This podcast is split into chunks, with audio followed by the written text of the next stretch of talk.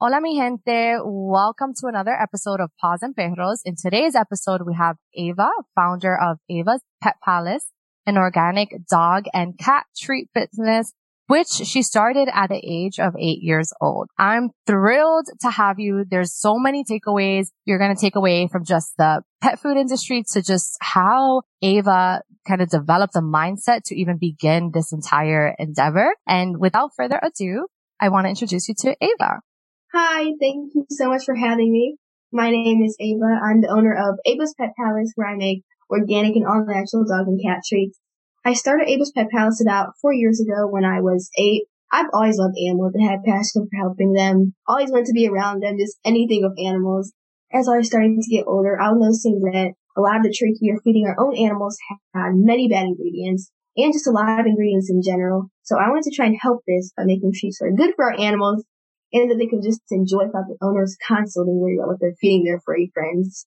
I love that. I love that. And I think it's awesome that you kind of like paid attention to the labels in terms of what we're feeding animals and our pets. They become family. So it makes sense that yes, you want to feed them, want to feed them the best quality food. And that is so great that you kind of identified that. I'd love to hear Ava, like could you re- recall what kind of sparked your love for animals? Like, is there like a moment or a person? Like, w- what sparked that love for animals? So, so my mom has told me that ever since I was born, I've always wanted to be around animals. And I do remember from a very young age always wanting to be around our family dog. His name was Rock. He was the first pet that I was introduced to my first dog and he definitely sparked my love for animals and wanting to help them. He was the taste tester for Ava's Pet Palace, the first one. And I would definitely say it was because of Rock. I spent a lot of time with him and I just love doing that. I also spent a lot of time with my cat Pumpkin. I've had him for 11 years now. He was two and then I was also two when we got him. So he's been around for a very long time. Yeah, it was definitely those two, my first two pets. I still have Pumpkin and then Rock. Oh, I love that. Yeah, I I didn't realize that you got pumpkin when you were two. So you literally like grew up together. Literally. That's amazing. And so I love that because for me, I've always loved animals and, but I didn't grow up with pet. Instead, I would visit my relatives and I would visit my grandparents in the Dominican Republic and they had two dogs and then I would just see a lot of stray dogs. And that's where like my love for animals came about. And it took me years to convince my mom. And then in high school, junior year of high school, I was able to convince her because at the time we lived in a one bedroom apartment. And so she was like, there's no way we're having a pet. Like a pet deserves to live in like a house and like we don't have space for that. And I convinced her. And then when we got Bubbles, so he's still with us. He's going to be 13, June 24. She would touch him, wash her hand right after. That didn't last long. He's allowed to sleep on the bed with her. She'll give him things right there. You know, it's so interesting the way they change your, your entire perspective. yeah, definitely. So you had this love and you still have pumpkin. And then I noticed that you also have Lacy. Yes. Yeah. How did you go about determining what to feed your pets or like what caused you maybe to like look at the label? Like maybe there's something surprising you learned. Like I'm curious, like what kind of sparks of that portion of your passion? When I was first making the treats and testing out different recipes, took, took a lot of research, having to figure out what they liked, what they didn't like, what was safe for them to eat. I've always been very interested in what they ate and what I was feeding them. And I remember a specific moment I was passing my treats out around my neighborhood because there's a lot of dogs around and that was like the first time that people were trying my treats, people that I didn't know personally. And I remember someone, I was offering her some treats and she told me that her dog has an allergy to corn, wheat, and soy. So she couldn't have the treats. And I went back and I remember that and from then on, I wanted to make treats that were free of corn, wheat, and soy and a lot of different allergies that pets may have because I noticed that a lot of pets have allergies that I wouldn't expect and I wanted to make sure pets with allergies had treats too that were safe for them to eat. So it sounds like you went into research mode and also just from real life experience with hearing of your neighbors whose dogs have allergies. Yeah, that's awesome. And in your research, was there anything surprising that you learned about the pet food industry? Well, I had no idea that the pet food industry was so big. That was definitely very, very surprising to me. And also how many rules there were in the industry, what things have to go on bags, just a lot of different things that you needed to know before making treats while getting a lot of things. The ingredients was definitely all very surprising to me. So I would say those are the two main things. But I'm still learning as I continue to grow my business, so I'm sure there will be new things in the future. Sure. And everything's ever evolving. Talk to me about Lacy because as I was reading up on you, it sounds like Lacy was a foster. And what we call in like the foster world is like a foster fail when you end up falling in love and keeping the foster. So can you talk to me about that? So Lacy, she was the third dog that we fostered and I wasn't planning on keeping Lacy because we weren't planning on having a dog of our own my parents finally decided to let me foster and I was happy that I was getting to foster, but after we got Lacy, she was a very scared dog at first because she was uh, stray at first. They found her. I can't remember where exactly. It was a different state. She was a very shy, um, scared dog at first. She didn't really like anyone to be around her, and I was the first person that she trusted. So me and her um, bonded a lot when she first came and she became very protective over me. And I just definitely fell in love with her. I didn't want to let her go. And I had to convince my parents to let me keep her because at first they weren't so sure about it, but they ended up letting me adopt her and I was very, very happy. And I'm still, um, grateful that I get to have her today and got to keep her. Cause I couldn't imagine after her being with us for so long and her finally, you know, trusting us, not keeping her. Absolutely. I know. And with fostering, like goodbye is the goal, but I think there's just times where a certain dog or cat or rabbit comes in where you're like, you just know this is it. Like they're home and you can't give them up. So I feel like that's what you had with Lacy. And how did you find out about fostering? There was this rescue and I remember we found them actually. First we found them and they wanted some of my treats to get passed out around their shelter. And I thought it oh. was very cool. I didn't know what fostering was then. And when we went, I went to go do a demo there to pass the treats out to people that were coming in and out adopting animals. I learned about fostering there. And then there was a different rescue that I worked with then, Magnificent Mutts, where we got Lacy. Then that was where I actually found out about fostering and my parents found out too. They kind of, they knew about fostering, but that was when they really were deciding if we could really do it. I'm sure. Yeah. I'm always curious because it isn't something that a lot of, there's a lot of people that are not familiar with fostering or there's a lot of hesitation. So I was curious and, and that's awesome. So it sounds like you got to go to the shelter and like that exposed you to that world. How was it convincing your parents or getting them okay to the idea to foster? Because a big thing I hear as a foster is if I have children, I don't want quote unquote unpredictable animal by my child. And here you are, like Lacy is part of your family now. So I'm curious if there was any kind of pushback or it, it could be that your parents didn't have pushback from that regard. But yeah, so curious about that. So we have Pumpkin and he's not really a fan or of other animals. I mean, he's lived with animals most of his life. He, um, he lived with Rock for a while. So he's been around animals. He just wasn't too fond of them. He didn't really like being around them. But when we fostered our first dog, he was okay. Actually, I was very surprising because the first dog we fostered, it was kind of like seeing how he would do. And he did pretty well. And that was probably the biggest setback was him and how he would do, how he would react to the dog. And I have two little sisters. So when we first started our first dog, just my little, my five year old sister, she was born, she was younger. So that was another thing. They didn't know if they would want another dog or a dog in here with my little sister, but everything turned out to go good. And after that, they realized that it was okay to foster with my sister and cat and that everything from there went good. That's awesome. When it comes to that kind of introduction, the first time you fostered and like how that dog was introduced to your cat and your sisters who are younger, do you remember how that experience went? I'm wondering if any tips for people who are bringing on a new pet where there's younger children, other animals. For Pumpkin, he needed space at first. He didn't, didn't want the dog near him at all. He didn't want anything to do with her name was Squeaky.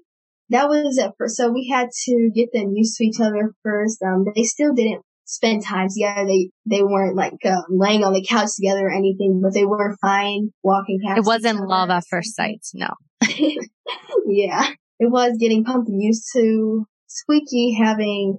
They were by each other, but in separate areas. So I would have Squeaky and her, she would sleep in a kennel because she was a foster and she couldn't be out yet. And I would have Pumpkin go there and they would kind of meet each other through that because I feel like that's the best way to do it first. You have to introduce them slowly, not just bring a dog or cat home without your other animal knowing and just put them in the room together. Another thing is you could probably, if you have like a certain blanket that the dog for instance, that the dog has been laying in, you could bring it home to your cat, let them sniff it, you know, kind of get the smell near them. I think those are the two main things, and they definitely did help. Exactly. That's what I've done too. I, for the most part, foster one animal at a time. There's been two instances where it's been multiple. And first time that I fostered two animals at the same time was a cat and a dog, and it was a kitten this little, little dog. It was like an emergency situation where the kitten was found underneath a car. Someone rescued it from there and it was like in the middle of the night. And so they needed a home quickly. So that's how I found myself in that situation. And exactly what you said. It was a slow introduction. The dog's name was Buddy. He was not about it. He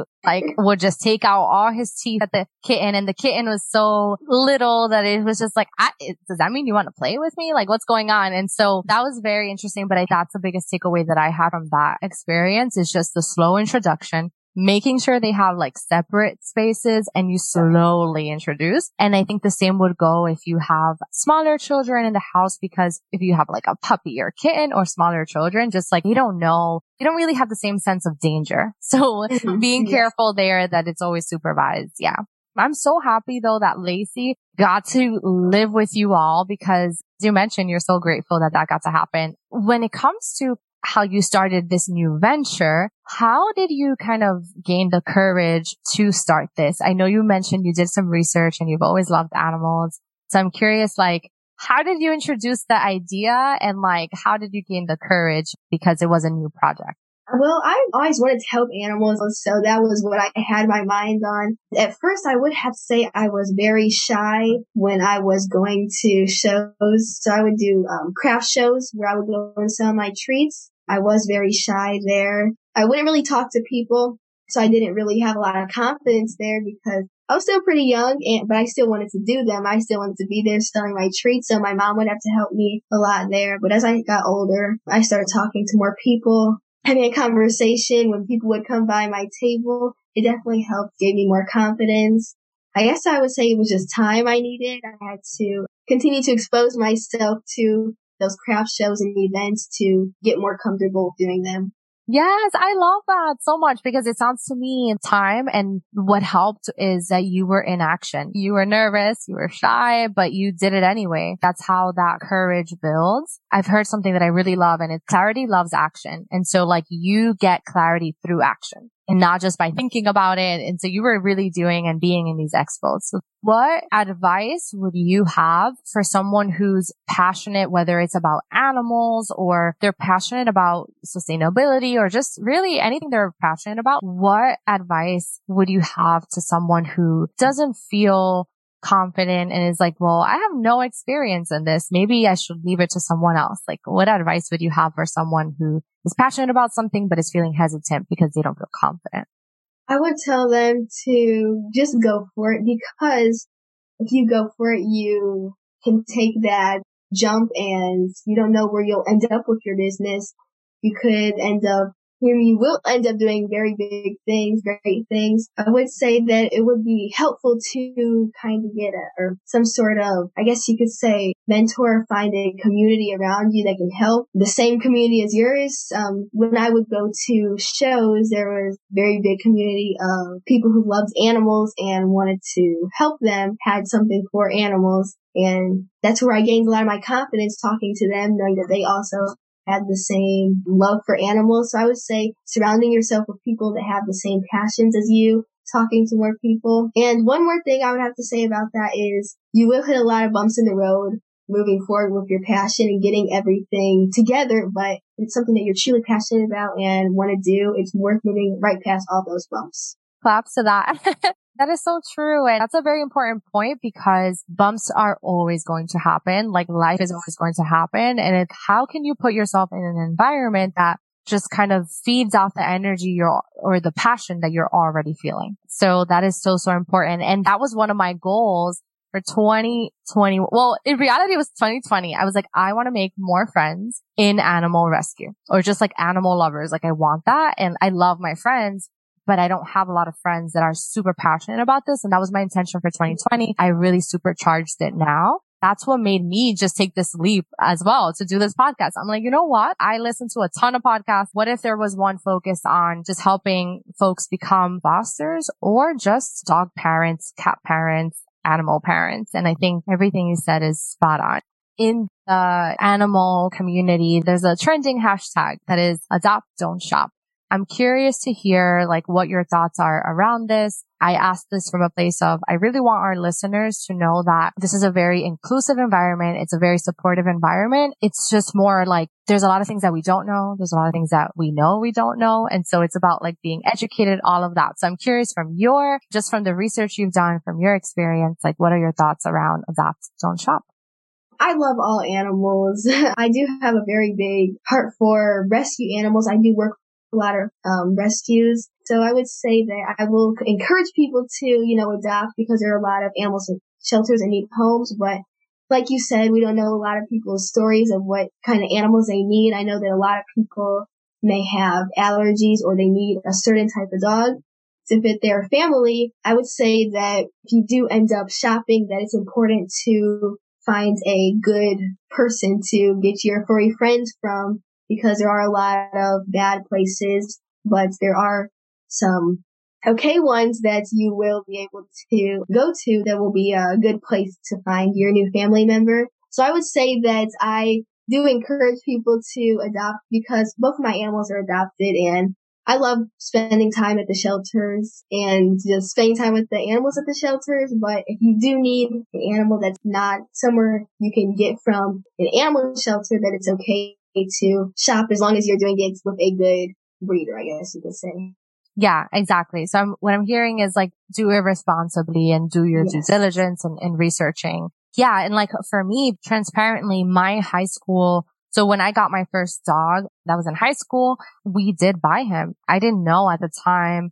I saw this website. It was a beautiful website. All the dogs looked, I mean, I was an animal lover. It was like you just as if you were showing me like the best book ever. Like it looks incredible. It was in Brooklyn, New York, and I'm forgetting the name of the place, but a couple of years later, once I got more educated into this, I did see the horrors around when you don't shop responsibly. So I'm always big on like, I'm so for adopt, don't shop, but I'm also into some people just don't know and it's about educating. And there are some breeders that do it responsibly, but you can't take the word of someone that just says, responsible or like um verified because anyone can say that on their website. It's more so can you see the parents of the dog you're getting? Are they asking you questions? Are they vetting and that kind of thing? And, and just making like a responsible choice. So yeah.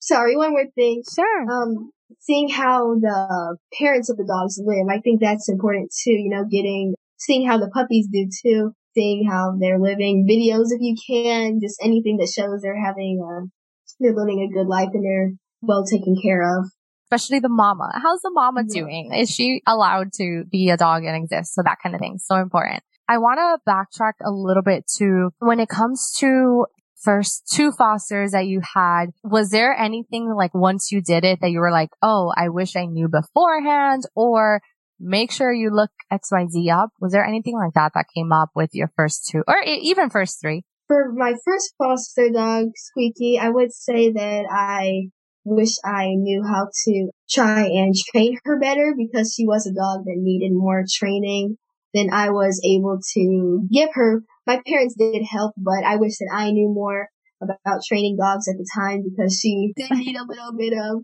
extra training and help with just a lot of things. And then for my second foster, those two little puppies. Oh, it was two puppies?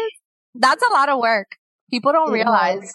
I would I would say that I wish I knew how much work it was going to be, especially two little puppies. Yeah. They were not potty trained and potty training them was hard too. I had to try and do that, but it was fun, but I definitely wish I knew more about everything about taking care of puppy, two little puppies at the same time. Yes, that must have been challenging and also fun at the same time. Yeah. Like cuteness overload because two puppies at the same time. But to your point, it is so challenging because they're kind of just learning from you. You are literally teaching them how to properly use the wee pad, depending on how young they are, or how to properly walk on a leash, how not to chew things. I can only imagine your cat and the two puppies at the same time. So Ava, first of all, I just want to say that you're such an inspiration because you already have created this business at, at such a young age. And I'm sure you hear this a lot, but I really do want you to know, at least from me, like personally, that you inspire me. And I'm so happy to see you just, it's providing dog owners, cat owners, like relief that the treats that they're giving to their furry friends, furry family members is actually a good treat. And so because there's always a scare whenever I go to like potentially get a new treat or something, it's like scary because you don't know what you're getting. You're not manufacturing it yourself. So I just want to say you're an inspiration to me, not only because of your age, but because of the what you're passionate about and what you're pursuing. Thank you. You're very welcome. Okay, so I'm curious, and I think this would help a lot of people just who are busy. How do you personally balance your business and school and life as well? You have a family. So, well, I would just say it took a lot of time. So when I first started my business and I was getting my treats uh, made and everything, just starting everything in general, it was very hard because I didn't know how to balance everything, especially school with my business. But as I started um, growing my business more, continuing to work on it, um, it was getting easier because I was starting to make a kind of plan of knowing what I needed to do and also getting help from my parents when I needed it because it was something that I really needed to do for maybe school. My parents would help me with my business. And then I would definitely say they were a very big help and still are right now. I guess time helped and my parents helping out and making a plan, knowing what I need to do and when it has to get done. That makes sense because you, again, it's like you have to be doing to get better at whatever it is. Public speaking, confidence, a business. There's an element of research, but there's a really big element of just doing it and along the way uncovering. That makes sense. I'd love to know, and no pressure here. You just graduated and you're already doing a lot, but I'm curious. Are there any thoughts you have in terms of what's next for Ava's Pet Palace? Um, it could be, you know, again, no pressure. It could be like 20 years from now, 10 years from now. Um, I'm just curious if you have any kind of things in mind in terms of what's next. I want to overall continue to grow um, everything about my business. Um, I want to get my treats into more stores, have them in stores all over the nation. Something in the near future is getting my treats made in a somewhere in a facility, uh, manufacturer that would still be my treats, but in the near future we won't be able to keep up with the orders and everything. It's getting hard right now because of all the orders, and we won't be able to do that in our house pretty soon. So I would say that's something else I would want to that we're working on right now. And then I want to have a so when I was six, I drew this business plan. It was called my job plan, and it was uh, the picture of what I want to do when I'm older, and it was the castle, Ava's Pet Palace Castle, and it had an animal shelter it was just in it was just everything for animals and that's something i really want to do in the future actually have that that's something that i've always talked about and i want to do but for everything else i'm not sure i guess i'll see where my business takes me and how it continues to grow and i'm very excited to see where Ava's Pet Palace goes. Yes, I am thrilled. I'm beyond excited. And I did see that drawing. And I just want to say everything you saw, you said, that's a lot. That's a lot. And that's amazing. And I realized that we hadn't touched on the fact that you're still making the treats at home.